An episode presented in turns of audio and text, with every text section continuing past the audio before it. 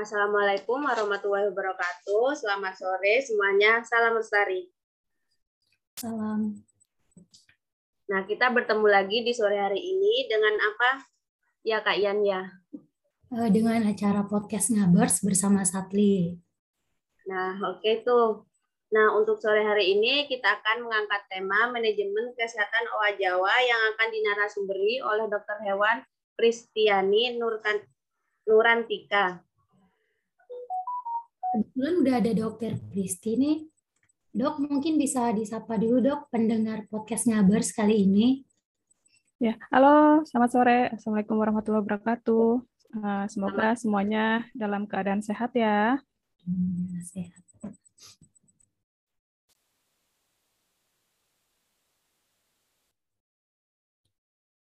Nah, untuk Kak Ian mungkin bisa langsung dibacakan CV dari narasumber kita. Oke, baik. Eh, Sebelum saya membacakan CV, selamat sore dokter. Selamat sore, Mbak. Bagaimana dokter kabarnya? Alhamdulillah baik, kabar baik. Mbak Ian gimana kabarnya? Alhamdulillah baik juga dokter. Eh, dokter akhir-akhir ini kesibukannya apa ya dokter ya? Kalau boleh tahu. Saya kesibukannya sama OWA sih pastinya. Dan ya emang fokusnya di situ sih, Mbak. Oh iya baik dokter. Iya. Oke langsung saja dokter ya. Saya membacakan CV dokter. Baik, silakan. Nama lengkap Dr. Hewan Pristiani Nurantika, Magister Sains, warga negara Indonesia, alamat Padurenan RT 01 RW 06 nomor 71 Pabuaran Cibinong, Bogor, West Java, Indonesia 16916. Tempat tanggal lahir Bogor 30 April 1979. Status pernikahan menikah. Untuk pendidikan dan workshop atau training ini di beberapa tahun terakhir ini cukup banyak dokter ya. Nah, saya baca di 2002 eh, pendidikan sarjana Fakultas Kedokteran Hewan FKH IPB. Di 2003 ada program pendidikan profesi dokter hewan FKH IPB. Di 2018 ini di bulan Februari ada veterinary ophthalmology training. Untuk di bulan Juli ada orang utan veterinary advisory group workshop Gibbon workshop. Di 2019 sama kayak tadi 2018 orang utan veterinary advisory group Uh, ada kongres perhati Oktober 2019 ada veterinary dentistry workshop. Di 2020 bulan Januari ada track and basic first aid workshop. Di bulan Juli 2020 orang utan veterinary advisory group workshop. Di 2020 pasca sarjana IPB program studi primatologi. November sampai Desember 2021 International Hands on Sword Course on Japan Wildlife Diversity and Ecology Training Discussion Group. Dan di Desember 2021 ini eh, pemetaan konservasi OA Indonesia. Untuk pengalaman kerja sendiri di tahun 2005 sampai 2007 ada di PT IPB Sigeta Animal Pharmaceuticals Registration Officer di 2004 sampai 2013 di PT Bogor Life Science and Technology Staff Operasional. Di 2013 sampai sekarang di Javan Gibbon Center Yayasan Owa Jawa Dokter Hewan Koordinator Rehabilitasi dan Reintroduksi. Baik dokter, menarik sekali dokter CV-nya. Langsung Kak Ade lanjut. Baik Kak Ian, mungkin bisa langsung dimulai untuk pertanyaan pertamanya. Oke, jadi sebelum pertanyaan dimulai, uh, izinkan saya memperkenalkan diri dulu. Perkenalkan, saya Ian Ere, bersama partner saya Adela Lorenta, selaku MC, dan juga kepada narasumber kita, Dr. Hewan Pristi. Di podcast kita kali ini itu membahas tentang owa Jawa sendiri, dokter ya. Ya. Owa Jawa ini menurut dokter itu primata yang seperti apa ya dokter? Dan uh, apa ciri-ciri owa Jawa yang membedakan dengan owa lainnya? Ya, uh, jadi mulai dari mana ya? owa Jawa ini sebenarnya uh, sayang juga kalau kita nggak kenal ya, karena kalau tinggalnya di Jawa harusnya kita tahu hewan apa aja yang ada di Jawa gitu. Jadi uh, owa Jawa ini adalah salah satu kerak asalnya memang uh, dari Jawa, sebarannya di Jawa Barat hingga sebagian Jawa Tengah uh, kalau Jawa Timur udah nggak ada ya. Uh, nah, dia itu apa ya? Dia primata kecil, kemudian dia nggak punya ekor, dia monogami, terus uh, beberapa nggak beberapa sih banyak hal dia uh, mirip ya dengan kita gitu. Jadi dia sistemnya kelompok, keluarga, keluarga kecil gitu, terus uh, secara anatomi fisiologinya juga mirip-mirip dengan manusia karena memang uh, dia kan kelompok kerak gitu ya. Uh, jadi sangat banyak hal yang menarik gitu. Uh, ciri lainnya apa ya? Uh, tangan yang lebih panjang dari kakinya karena memang pergerakannya kan di uh, di atas pohon ya. Jadi dari dahan ke dahan dia bergeraknya, berpindahnya gitu.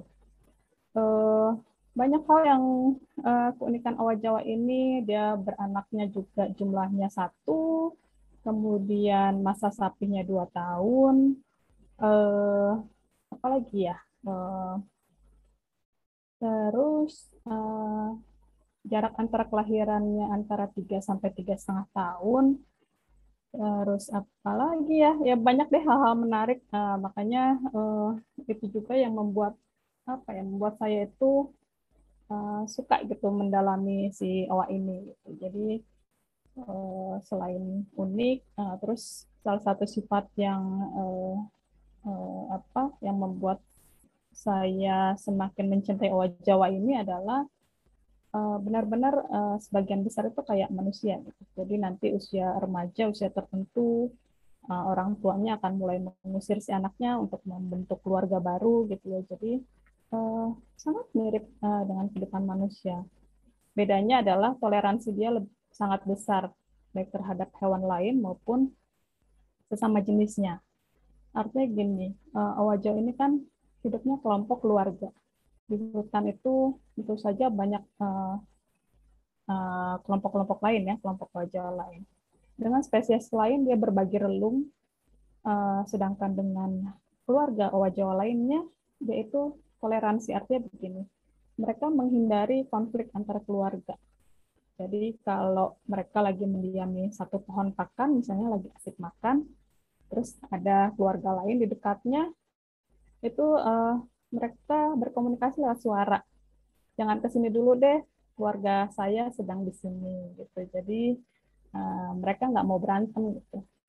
Uh, kadang mungkin ini yang harus dicontoh sama manusia ya Artinya uh, banyak hal yang bisa kita pelajari even dari hewan sekalipun. Mungkin itu ya yang uh, beberapa keunikan dari owa Jawa. Nah, kalau untuk habitat dan populasinya sendiri gimana ya dokter ya? Ya, uh, seperti yang kita ketahui ya, uh, Pulau Jawa ini sangat padat, kemudian uh, merupakan pulau yang disenangi oleh banyak orang karena semua kegiatan berpusat di Pulau Jawa ini. Jadi makin ke sini habitatnya tentu saja makin mengecil karena banyaknya alih fungsi lahan. Kemudian juga uh, dia ter apa uh, terpecah-pecah ya menjadi bagian-bagian yang kecil atau uh, kita istilahnya uh, ada fragmentasi hutan gitu. Dan populasinya menurut IUCN uh, eh, trendingnya masih menurun, jadi sampai sekarang masih dinyatakan sebagai hewan yang endangered atau uh,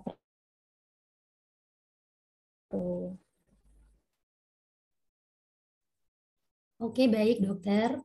Uh, baik dokter yang seperti kita ketahui bahwa uh, dokter ya. Iya betul.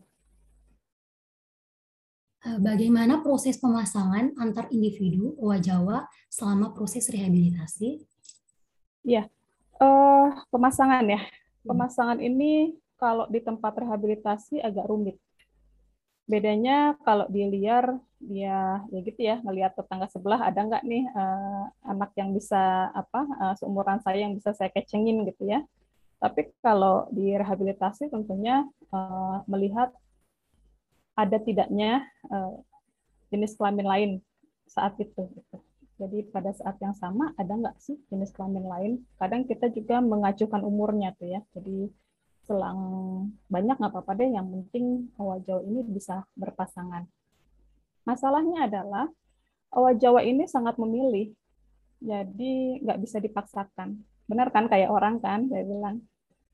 Nah, kalau kita juga pasti memilih kan, mana yang terbaik untuk kita. Gitu. Sama, begitu juga dengan owa Jawa. Karena mungkin uh, itu sebabnya juga sih mereka mempertahankan pasangan ini uh, seumur hidup mereka gitu. Jadi satu untuk seumur hidup.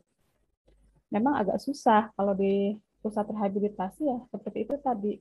Kalau pas ada jenis kelamin lain, tentunya akan kita pasangkan uh, secepatnya gitu saat uh, awal Jawa ini sudah mulai memasuki masa remaja, biasanya kami sudah mulai memasangkan kalau ada.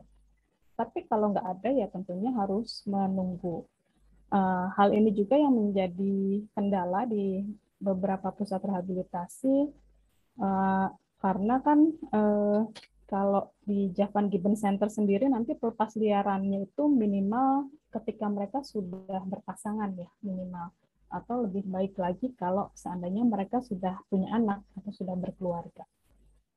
Kalau misalnya masalah pasangan ini saja uh, diperlukan waktu gitu, jadi untuk memasangkannya itu perlu waktu atau misalnya dengan si kita punya jantan si B misalnya, terus kita coba pasangkan dengan betina A itu nggak cocok berantem mereka kita coba lagi selang sekian lama dengan betina A itu nggak cocok.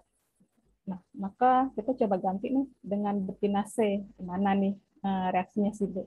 Kalau nggak cocok, eh, ya kita coba ganti lagi. Tapi kalau misalnya cocok, ya alhamdulillah. Gitu. Jadi eh, artinya ini bisa diteruskan.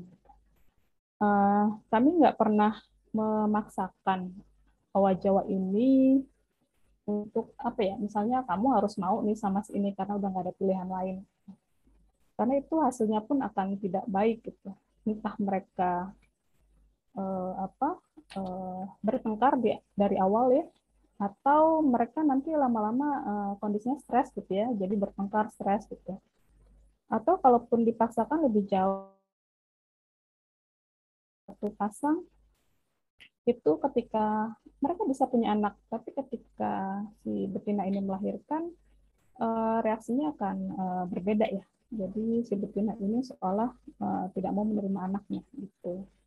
Uh, ini sih saya melihatnya seperti itu ya, tapi mungkin juga ada faktor lainnya. Gitu. Tapi memang untuk pasangan Owa Jawa ini sangat memilih baik jantan maupun betinanya mereka memilih.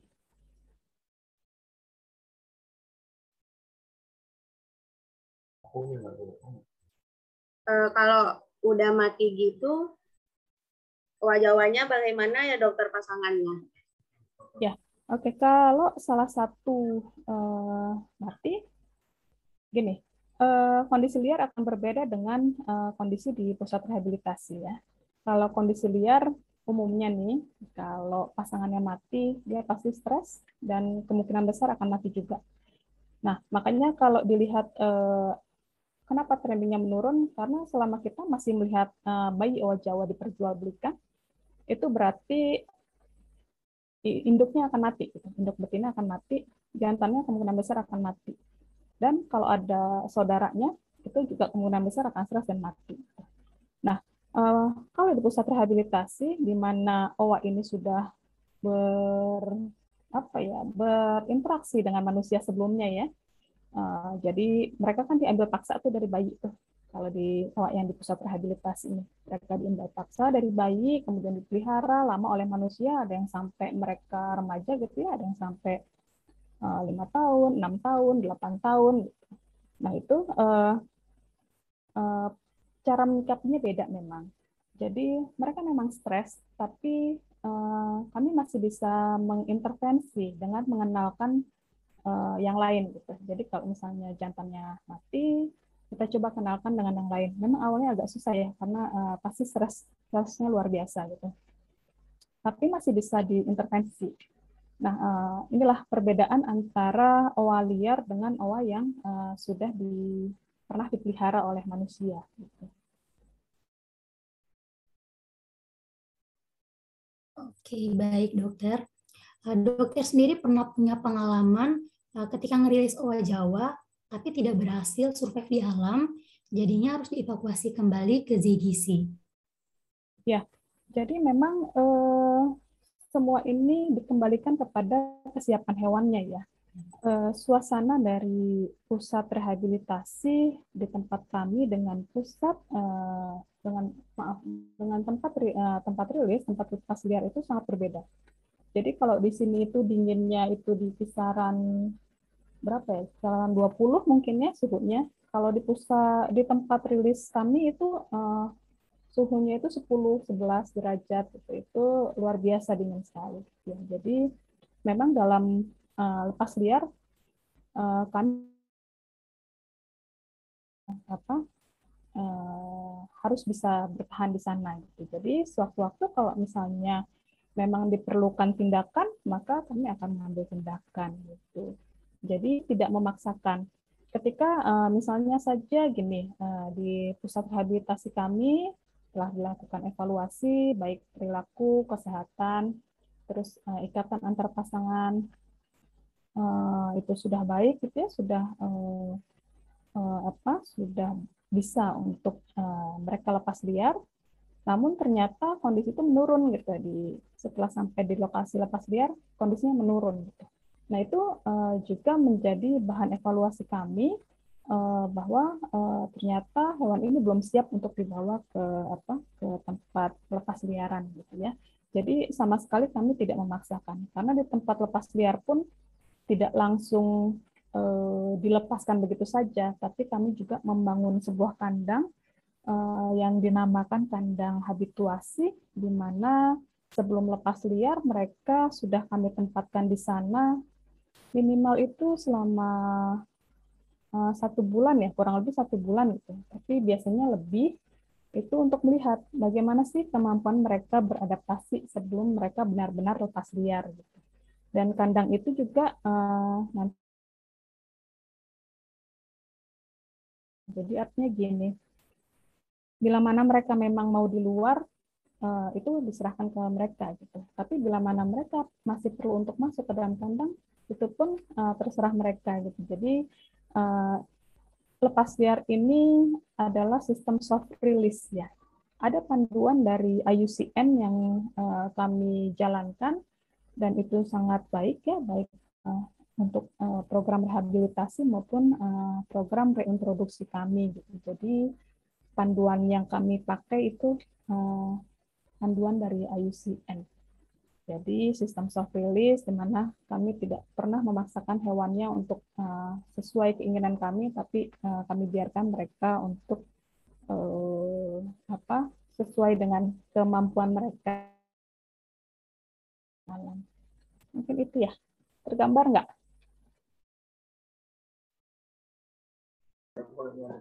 apakah di tempat rehabilitasi itu sendiri adakah perawatan OA itu sendiri yang telah diambil dari masyarakat dokter? Uh, pastinya ya. Khusus, perawatan khusus gitu dokter. Perawatan gimana maksudnya? Setelah mengambil OA dari masyarakat itu apakah kalau dibawa ke rehab itu ada perawatan khusus gitu dokter?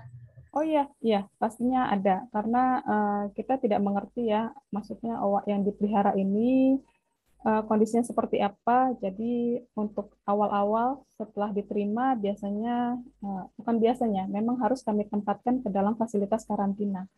Jadi di situ kami screening dulu uh, gimana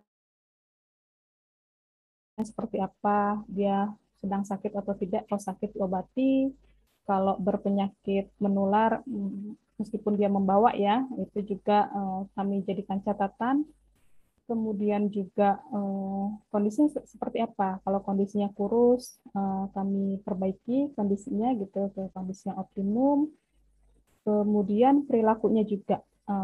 Jadi di situ dilihat perilaku abnormalnya ada enggak gitu. Terus apa saja. Terus kan selama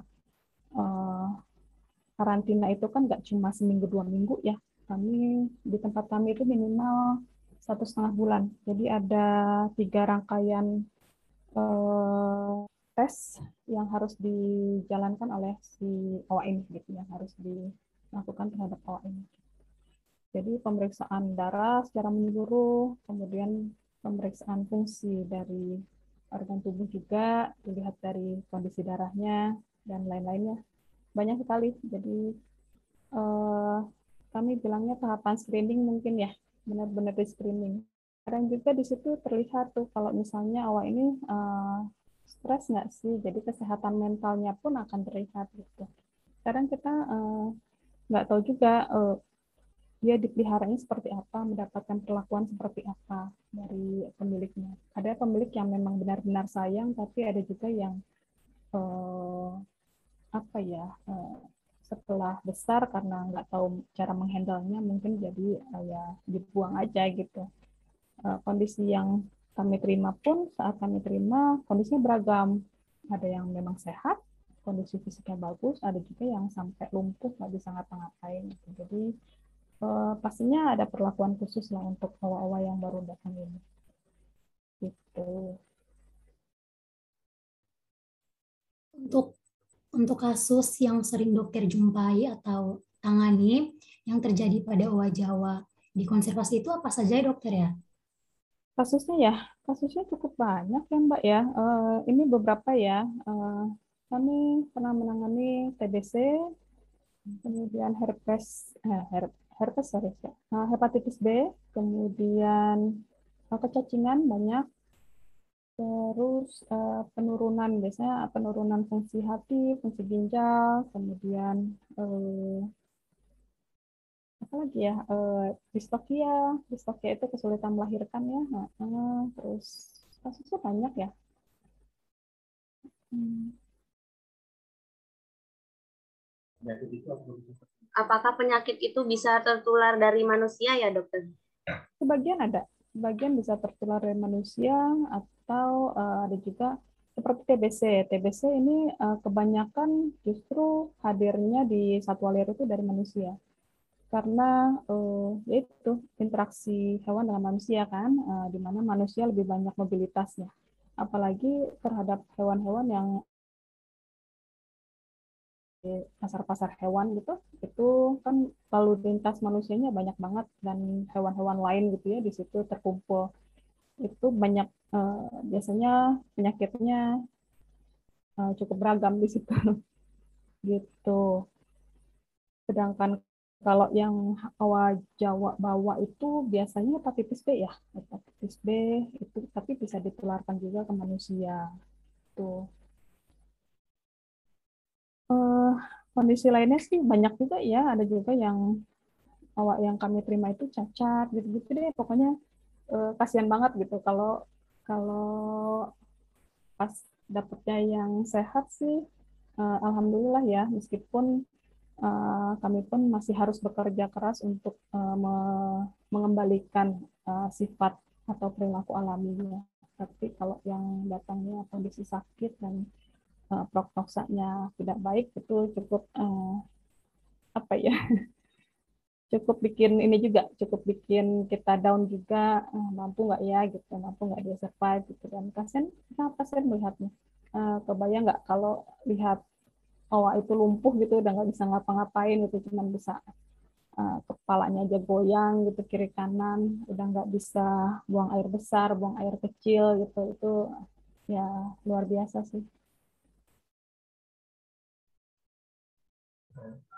kan untuk primata itu kan ada penyakit zoonosis ya dok. Mm-hmm. Apakah ada program vaksinasi yang dilakukan untuk owa Jawa untuk pencegahan penyakitnya?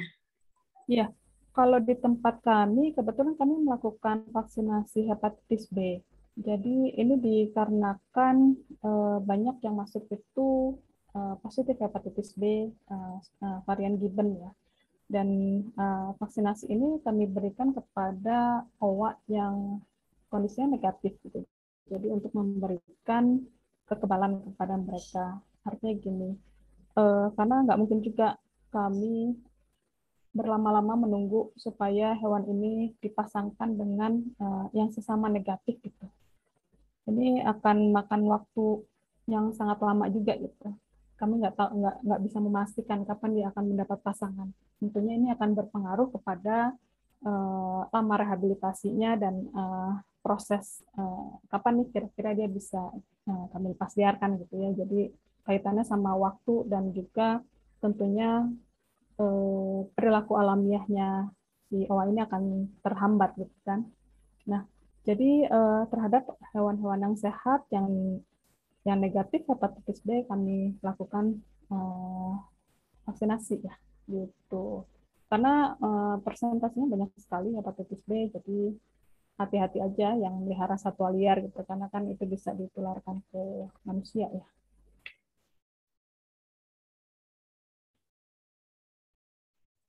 Baik dokter, kalau untuk tips dan trik dalam menjaga kesehatan owa Jawa itu sendiri, bagaimana ya dokter ya? Tipsnya? Masih sama uh, di manusia. Jadi program yang dilakukan adalah pencegahan. Jadi mencegah itu lebih baik daripada mengobati. Sama kan ya prinsipnya. Uh, di tempat kami tentunya ada uh, biosecurity ya. Jadi Eh, seperti tadi hewan yang masuk itu harus masuk ke fasilitas karantina dulu sebelum bisa bergabung ke dengan hewan lain. Kan? Nah, begitu juga dengan lalu lintas orang. Nah, kami ada eh, apa eh, standar biosecurity-nya, ada SOP-nya yang harus dipatuhi oleh semua yang masuk ke dalam fasilitas rehabilitasi tanpa terkecuali. Misalnya kalau mau apa? Kalau mau magang gitu ya, mau magang atau penelitian, eh, kami mewajibkan ronsen toraks gitu, ronsen paru-paru. Kemudian juga sekarang ini untuk saat ini kami mewajibkan untuk eh, melakukan eh, tes PCR untuk COVID COVID-19 karena memang itu bisa ditularkan juga ke Pulau Jawa gitu ya.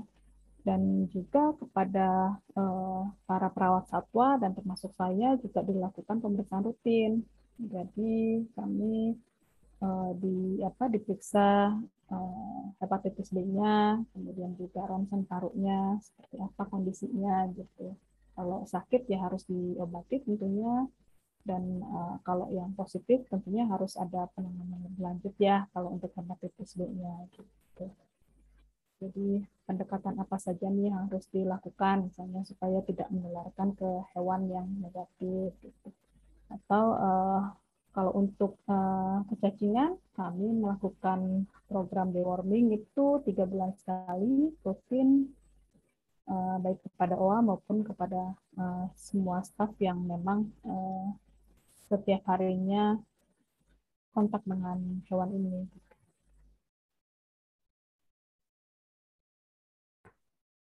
Bagaimana upaya pelestarian owa Jawa menurut dokter? Ya, sebenarnya kalau upaya pelestarian ini, kalau dari pegiat konservasi tentunya uh, upayanya sudah sudah luar biasa ya. Cuma mungkin terkendala di edukasi uh, pada masa pandemi ini. Jadi tentunya ini bukan tugas kami juga sih uh, semata-mata ya, tapi juga uh, tugas pemerintah dan juga tugas dari masyarakat juga. Gitu. Uh, seberapa concernnya sih masyarakat kita sama satwa liar Indonesia gitu. Karena kan kalau misalnya ini sudah punah ya di Indonesia ya sudah nggak ada lagi. Gitu uh, sangat disayangkan karena uh, Indonesia itu kaya banget dengan uh, apa satwa dan tumbuhannya ya sangat strategis sekali. Nah, namun uh, karena banyak satwa-satwa endemik, tahu kan artinya endemik ya, dia hanya berada di uh, beberapa tempat saja gitu. Jadi merupakan ciri khas suatu tempat gitu. Jadi konsekuensinya itu mungkin uh, populasinya akan lebih cepat menurun. Gitu. Jadi seberapa sih concernnya masyarakat kita untuk menjaga kekayaan alam kita? Karena kalau dilihat dari fungsinya, tentu saja sebagai manusia, saya sih berpikir saya nggak bisa menggantikan fungsi owa di hutan ya, karena mereka kan menanam, mereka menjaga regenerasi pohon-pohon hutan untuk uh, untuk manusia sebenarnya. Tapi mungkin itu yang manusia belum tahu gitu, jadi melihatnya hanya ketika lihat bayinya di pasar hewan ini hewannya lucu sekali gitu kan. Jadi ada ada perasaan kasihan atau perasaan ingin memiliki gitu tapi sebenarnya sih kalau kita bersama-sama menjaga kita bersama-sama berkomitmen tentunya eh, nggak uh, akan ada hewan yang uh, punah gitu dari dari negeri ini gitu. kita sudah merasakan gimana uh, dengan harimau Jawa dulu ya udah punah itu sangat disayangkan sekali. Jadi jangan sampai ada satwa-satwa lainnya yang uh, jadi punah juga gitu. Meskipun zaman semakin berkembang, lahan semakin sedikit, tentunya kita masih bisa kok dipertahankan gitu. Misalnya kita dengan uh, melakukan perbaikan hutan gitu ya, untuk reforestasinya, atau kita stop perdagangan satwa, gimana caranya ya nggak membeli satwa liar, gitu. terutama satwa liar ya, apa pun itu. Itu perdagangan itu akan terhenti ketika tidak ada permintaan. Gitu. Jadi eh, sebagai dokter hewan tentunya teman-teman juga nanti akan menjadi dokter hewan bisa edukasi ke kliennya.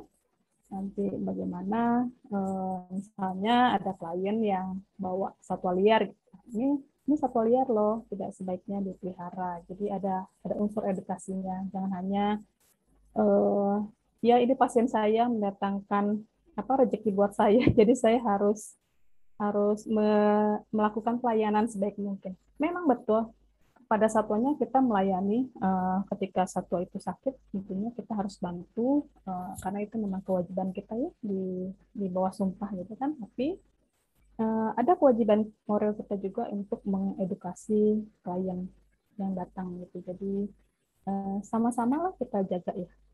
Karena nggak bisa sendiri-sendiri uh, kalau urusan konservasi nggak bisa berdiri sendiri-sendiri harus uh, bersama-sama. Nah kata dokter tadi kan bayi owa Jawa itu sering di, di sering diperjualbelikan. Apakah di Indonesia sendiri itu sudah ada tindakan sendiri untuk para penjual beli owa Jawa? Ya, uh, tentunya sudah ada ya. Semakin lama semakin pintar. Jadi eh, transaksinya itu tidak secara terang-terangan tapi di belakang gitu ya. Jadi eh, memang harus ada kesadaran sih dari diri masing-masing untuk eh, untuk hal ini ya. Jadi agak sulit karena yaitu awalnya mungkin uh, terlihat kemudian setelah ada penindakan oleh pihak berwajib atau berwenang, terus mereka lama-lama mencari cara gimana ya supaya transaksi ini tetap bisa berjalan. Uh, jadi sampai sekarang pun uh, rasa-rasanya masih ada yang uh, memperjualbelikan, yaitu intinya adalah kesadaran pribadi.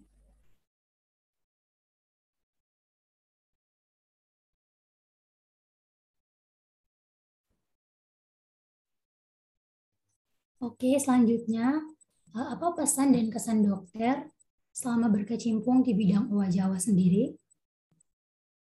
Uh, pesan, ya, uh, gini ya. Sebenarnya kalau uh, kalau kesan ya, kalau kesannya itu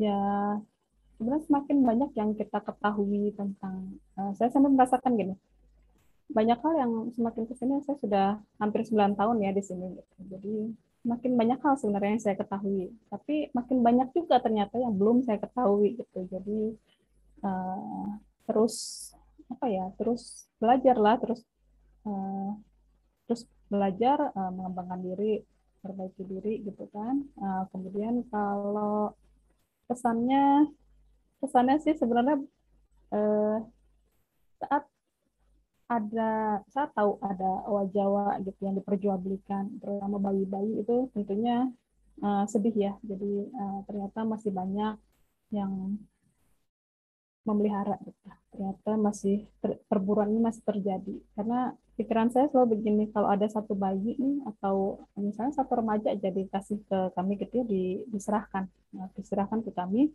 itu berarti kan ada sekian yang terbunuh gitu entah dua entah tiga gitu. berarti kan uh, perburuan itu masih ada gitu. Dan saya sih sedih jadi karena nggak tahu kapan ini akan berakhir kalau seperti itu gitu.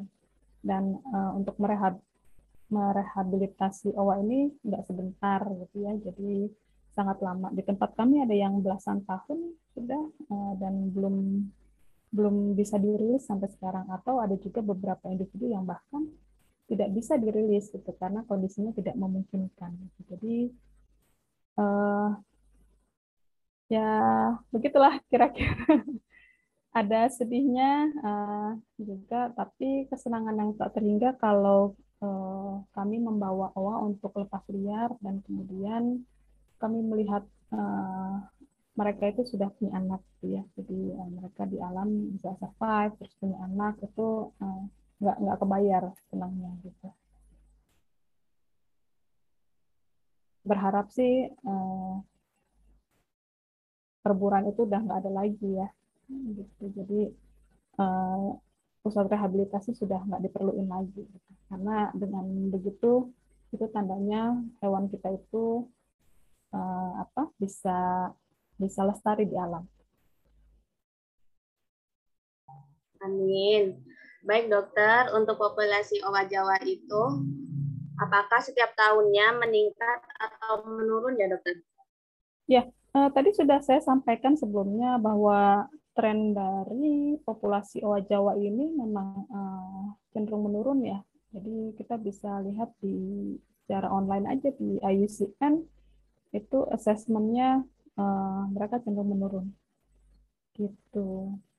Nah, sejak tahun 2015 sih memang uh, pemerintah itu punya uh, 25 spesies langka yang merupakan satwa prioritas. Jadi harapannya itu di tahun 2000 berapa ya 2019 kalau nggak salah. Jadi 2015 sampai 2019 itu pada periode itu diharapkan satwa-satwa prioritas ini uh, naik populasinya sebesar 10%. Tapi saya belum tahu ya uh, apakah itu terjadi atau tidak. Tapi rasa-rasanya sih belum ya, belum sampai 10%. Kalaupun naik gitu. Baik dokter, uh, mungkin dokter bisa sedikit menceritakan ya pengalaman sedih atau pengalaman senang selama dokter berkecimpung di bidang owa Jawa itu sendiri dokter. Pengalaman sedih. Uh, pengalaman sedih itu ketika uh, saya tidak uh, apa ya ketika saya menghadapi suatu kasus di mana seperti misalnya lumpuh tadi ya dan uh, harapan saya tentunya uh, apa ya oh ini bisa survive gitu ya tapi kan uh, kembali lagi bahwa uh, Tuhan yang menentukan itu semua gitu. Jadi melihat kondisinya saja sebenarnya sih saya tahu bahwa ini prognosanya sudah tidak baik gitu. Jadi kalaupun dia survive pastinya dia akan mengalami hal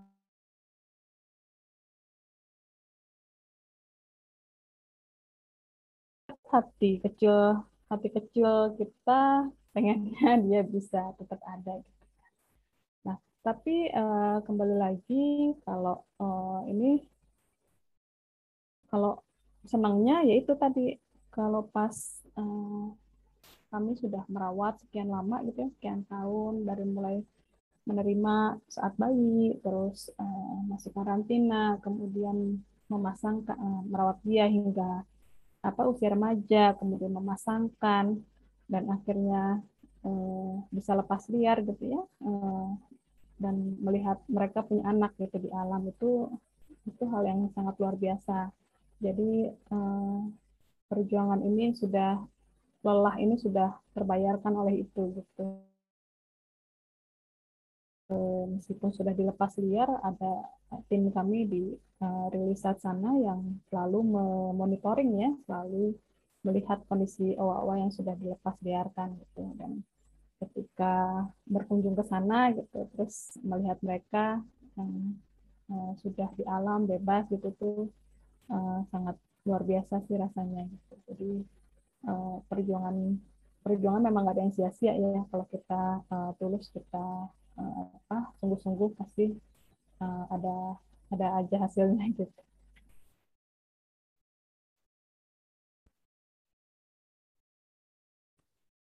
Nah, tadi kan dokter bilang ada monitornya.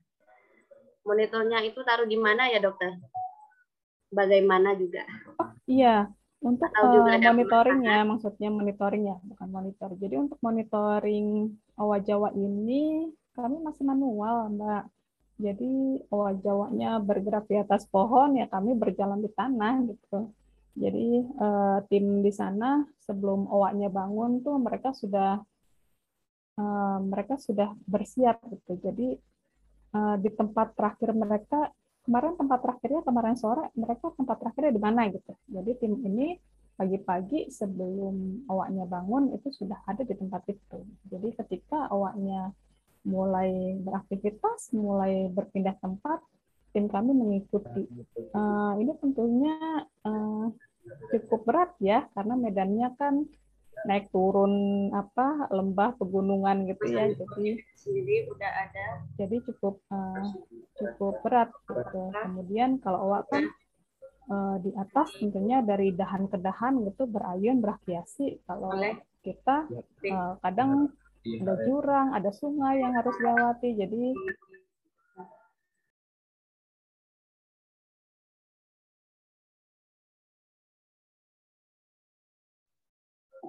untuk pemasangan microchip itu sendiri udah apakah sudah pernah dilakukan oleh rehabilitasi atau PKSDA dokter?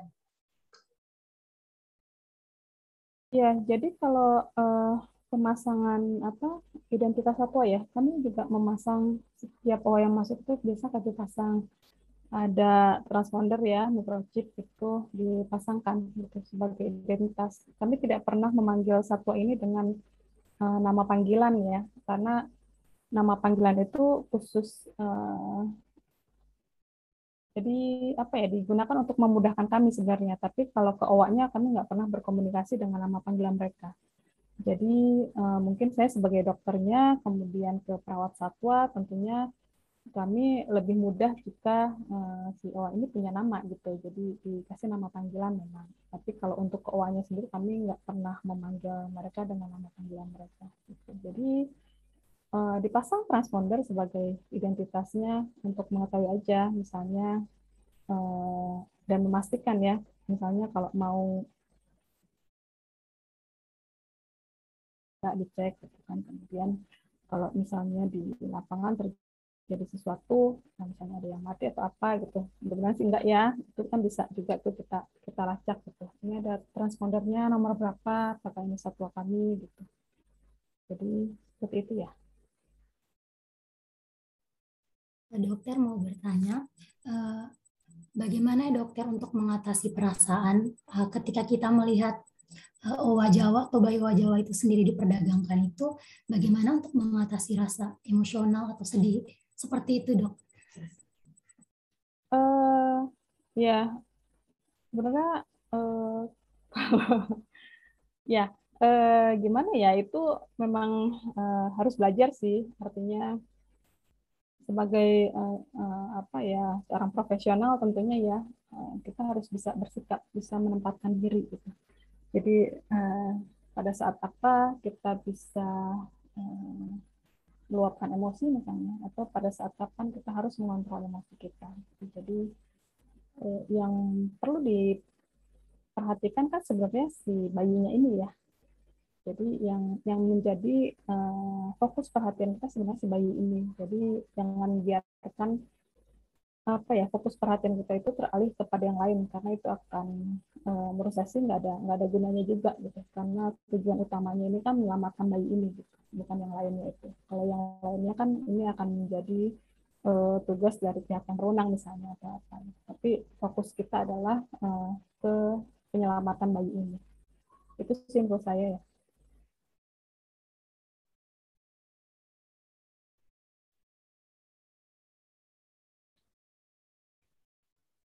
Jadi kayak harus bersik bersikap profesional dokter ya? Iya tentunya ya. Uh, apa ya itu mengontrol ya karena uh, harus bisa menempatkan diri tentunya nggak boleh uh, apa nggak boleh ledak-ledak gitu mungkin ya jadi uh, nanti itu pun saya rasa akan terbentuk sih setelah teman-teman nanti uh, apa koas terus kemudian uh, bekerja gitu itu nanti akan akan terbentuk uh, kematangan itu akan terbentuk nanti.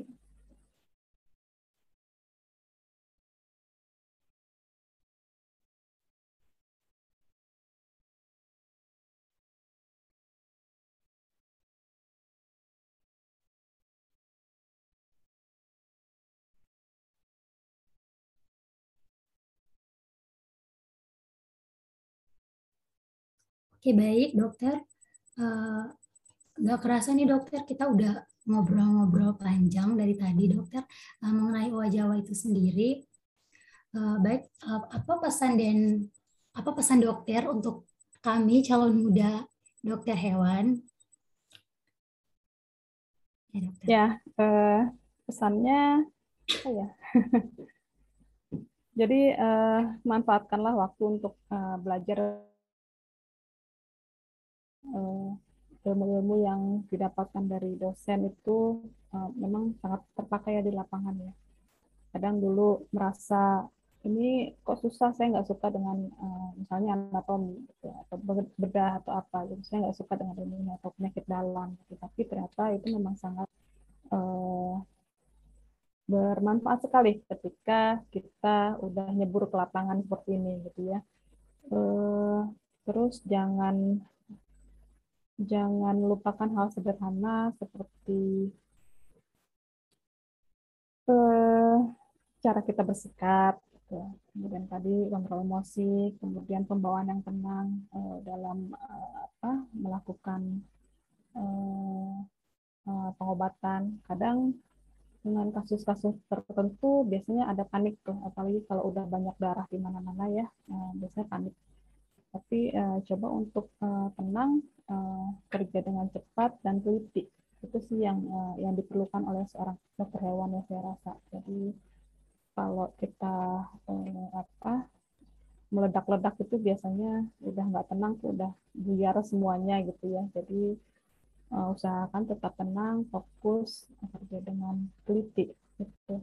Uh, karena kalau di satwa liar terutama ya penanganannya kan uh, perlu perlu pembiusan ya jadi kalau owa itu kan kalau pemeriksaan kesehatan aja harus kami bius gitu. Jadi manfaatkan uh, waktu itu karena awalnya pun terbius uh, dan kita harus bekerja dengan cepat, tapi teliti gimana caranya. Nah, uh, juga harus menjaga sikap sih itu yang perlu di perlu di apa teman-teman uh, ini belajar karena kalau di dunia dokter hewan Eh, nanti bakal ketemunya apalagi kalau di konservasi gitu ya ketemunya tuh dia lagi dia lagi gitu. Jadi kalau memang uh, ada uh, apa ada sesuatu yang tidak tidak menyenangkan misalnya komunikasi dengan baik-baik jadi uh, karena luar biasa sih. Uh, kita kalau komunikasinya enak maka nanti kalau misalnya ada ada acara apa gitu ya ada workshop apa pelatihan apa tentunya orang akan senang untuk melibatkan uh, kita gitu. Jadi akan senang untuk mengundang kita untuk belajar atau menjadi pemateri atau apa gitu. Tapi kalau kita uh, tidak tidak memiliki apa tidak bisa berkomunikasi dengan baik tentunya itu akan jadi apa ya akan jadi hal yang sangat disayangkan sih saya rasa karena nanti kemungkinan uh, kita untuk tumbuh atau berkembang itu tentunya akan uh, akan lebih lama dibandingkan yang lainnya. Mungkin itu sih ya. Terus jangan ini juga, jangan takut juga untuk masuk hutan. Karena anak-anak sekarang uh, nanya gini, kalau ke dokter-dokter yang uh, bergerak di satwa liar, dok, gampang nggak nyari sinyal? Kan, gitu. Jadi uh, kadang hanya dengan dengan hal seperti itu aja kadang udah menjadi, aduh gimana nih nanti gitu ya. Padahal nggak tahu aja kalau ngelihat hutan pasti akan betah gitu ya jadi eh, nggak uh, usah takut untuk, untuk mencoba jangan katakan tidak bisa tapi katakan saya akan mencobanya mungkin itu sih baik dokter terima kasih. Ini ada teman saya WA saya ada dokter tempat magang beliau ingin menyapa dokter. Oh iya silakan silakan. Kristi.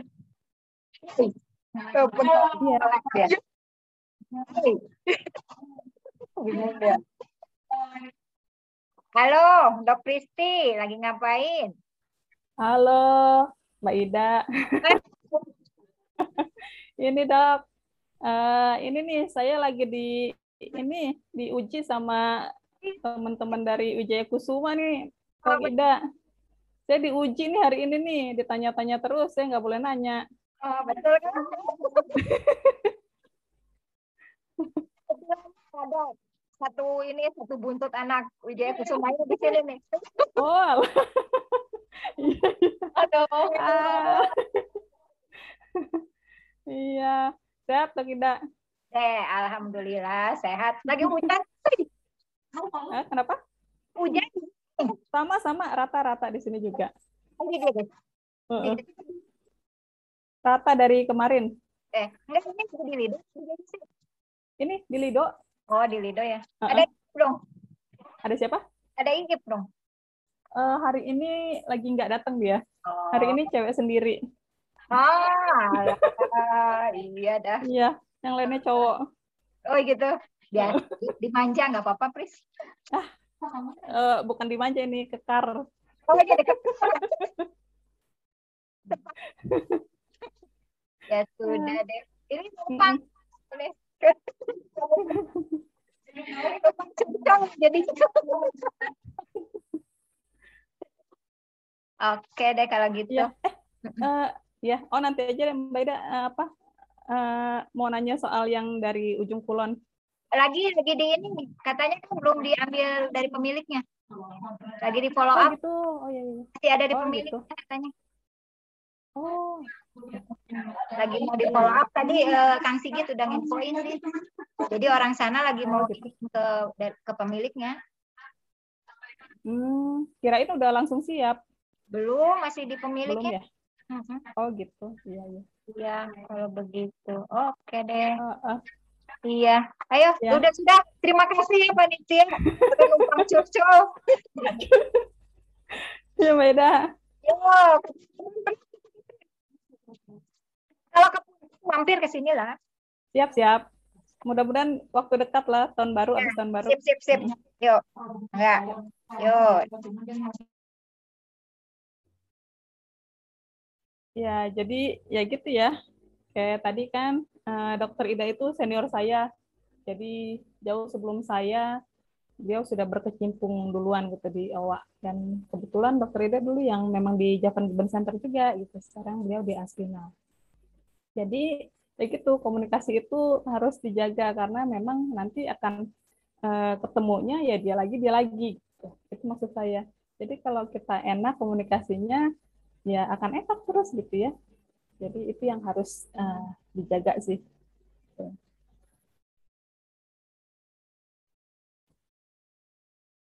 Sebelum mengakhiri acara ini, apakah dari kita bisa magang di rehabilitasi tempat dokter?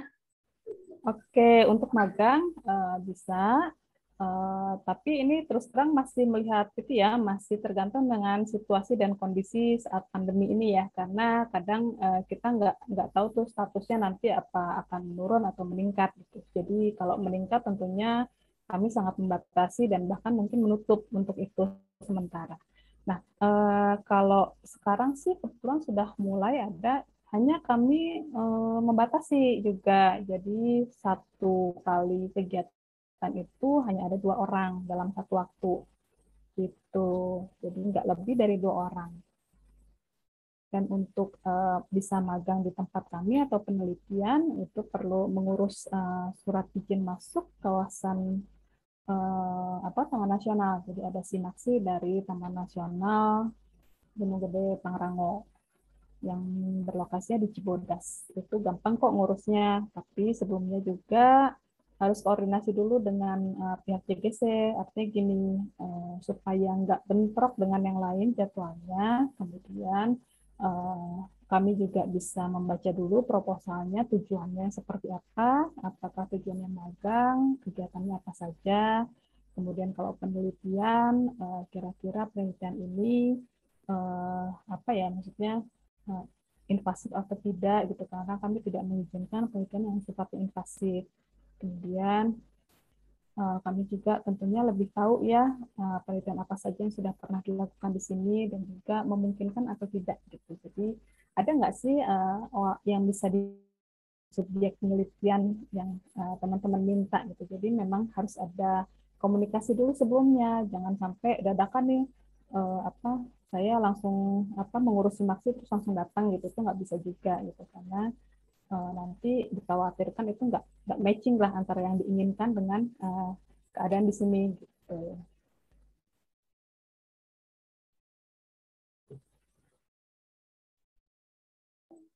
Baik, terima kasih dokter. Semoga ilmu-ilmunya kita terima dengan baik. Amin.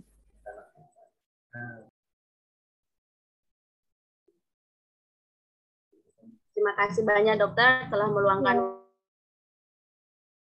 Dari saya sih sudah cukup. Apa ada tambahan dari Kak Ian?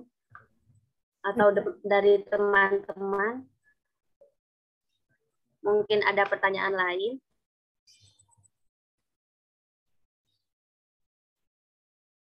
Apakah ada yang ingin bertanya mungkin? Oh, ada ini dokter dari ya. Jensen Putra. Bisa ya, langsung di open aja mic-nya.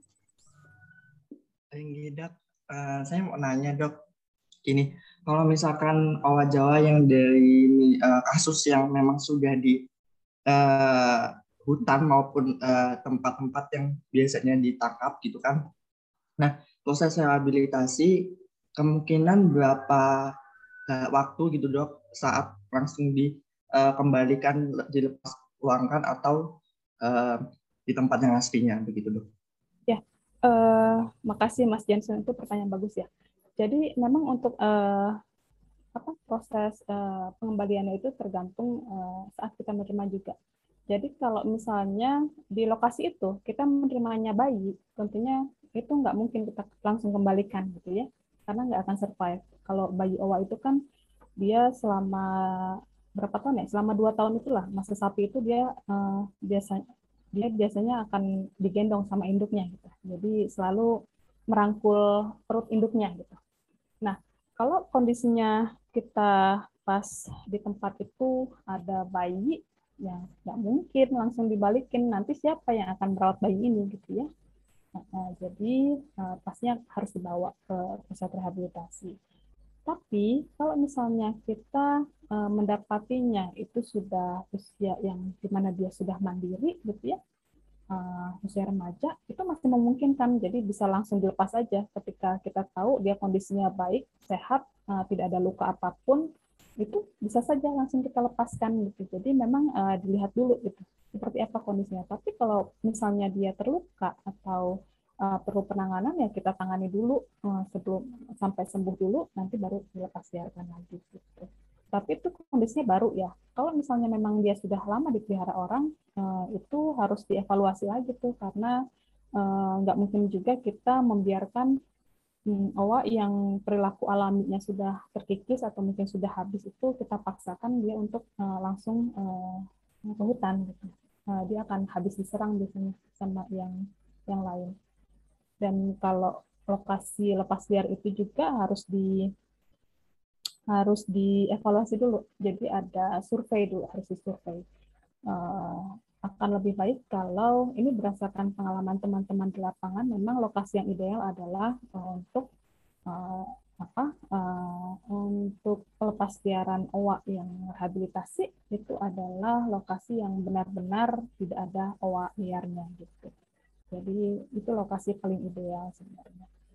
Itu mungkin seperti itu ya. Kalau di, dilihat uh, situasi dan kondisi saat itu, gitu, bagaimana uh, kondisi OA-nya, terus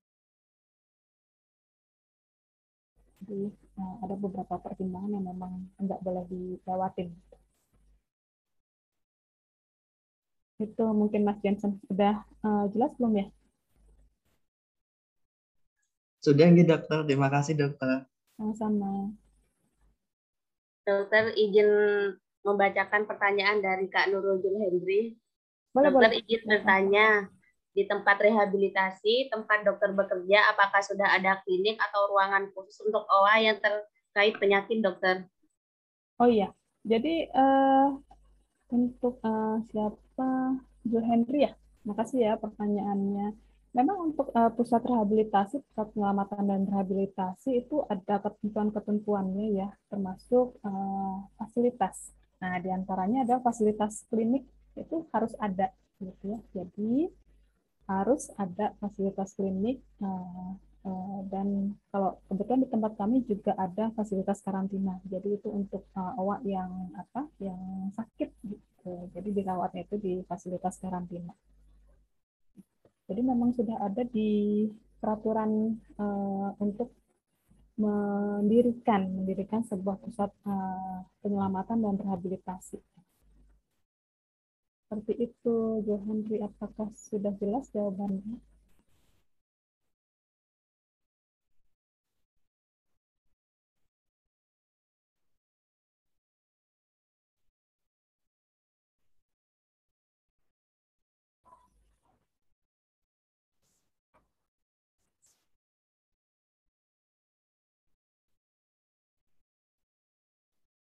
Terima kasih dokter. Ya, Baik sama-sama. dari saya. Hmm, terima kasih banyak dokter kepada dokter Prisinta waktu, untuk waktunya untuk hadir menukar pengalaman untuk pendengar podcast ini. Mari kita melestarikan oa Jawa ini dengan dan terima kasih banyak kepada dokter Prisinta telah memberikan ilmunya dan berbagi ilmu kepada kita semua. Iya, sama-sama ya Mbak ya. Saya juga uh, berterima kasih sudah dikasih kesempatan untuk uh, sharing pengalaman saya selama uh, apa? Selama menangani owa di pusat rehabilitasi. Ya, mudah-mudahan bisa bermanfaat untuk teman-teman semua dan ke depannya ada juga yang uh, apa? Uh, tertarik untuk uh, menggeluti konservasi di satwa liar. Gitu, ya. Baik dokter, terima kasih. Eh, selanjutnya ini kita masuk ke acara penyerahan sertifikat yang akan diberikan oleh Kamunika Anita Putri selaku koordinator dari Divisi Mamalia. Kepada Kak Momon, dipersilakan. Baik, apa suara saya terdengar? Uh, terdengar Mbak Monika. Baik dokter, terima kasih. Uh, saya perkenalkan dokter, saya Monika Anita Putri selaku koordinator dari divisi Mamalia, minat profesi satwa liar Fakultas Kedokteran Hewan Universitas Wijaya Kusuma Surabaya. Kepada Dr. Pristiani Norantika, Magister Sains yang telah berkenan untuk meluangkan waktunya untuk mengisi podcast dari divisi Mamalia ini, dokter. Terima kasih banyak. Uh, kemudian uh, semoga harapan saya untuk materi-materi yang telah dokter sampaikan tadi dapat benar-benar berguna dan bermanfaat untuk kita semua, terutama uh, mahasiswa ataupun awam yang mendengarkan podcast ini. Jadi tujuan utamanya dapat tersampaikan dengan baik juga. Ya, uh, terima kasih dokter. Berikut sertifikatnya. Mohon maaf dokter diberikan secara online karena keterbatasan kondisi begitu dokter. Iya, nggak apa-apa Mbak Monika. Terima kasih juga saya ucapkan uh, kepada semua panitia ya yang sudah uh, terlibat di sini atas undangannya. Jadi saya bisa sharing pengalaman juga di sini. Mudah-mudahan uh, ada manfaatnya untuk teman-teman uh, ke depannya nanti. Itu ya Mbak Mai. Terima kasih dokter sekali lagi saya ucapkan. Ya, sama-sama. Terima kasih kembali. Alhamdulillah kita telah sampai di penghujung acara. Terima kasih banyak kepada Dokter Pristi telah meluangkan waktu untuk menjadi narasumber nah, sehingga kita banyak tahu ya dokter ya tentang owa Jawa itu sendiri. Uh, saya MC bersama partner saya Kak Adela Lorenta pamit undur diri. Mohon maaf jika ada salah kata, baik yang disengaja maupun tidak disengaja. Akhir kata, selamat sore dan wassalamualaikum warahmatullahi wabarakatuh. Waalaikumsalam warahmatullahi wabarakatuh. Terima kasih semuanya. Terima kasih dokter. Terima kasih dokter. Terima kasih dokter. Sama-sama. Saya izin live ya.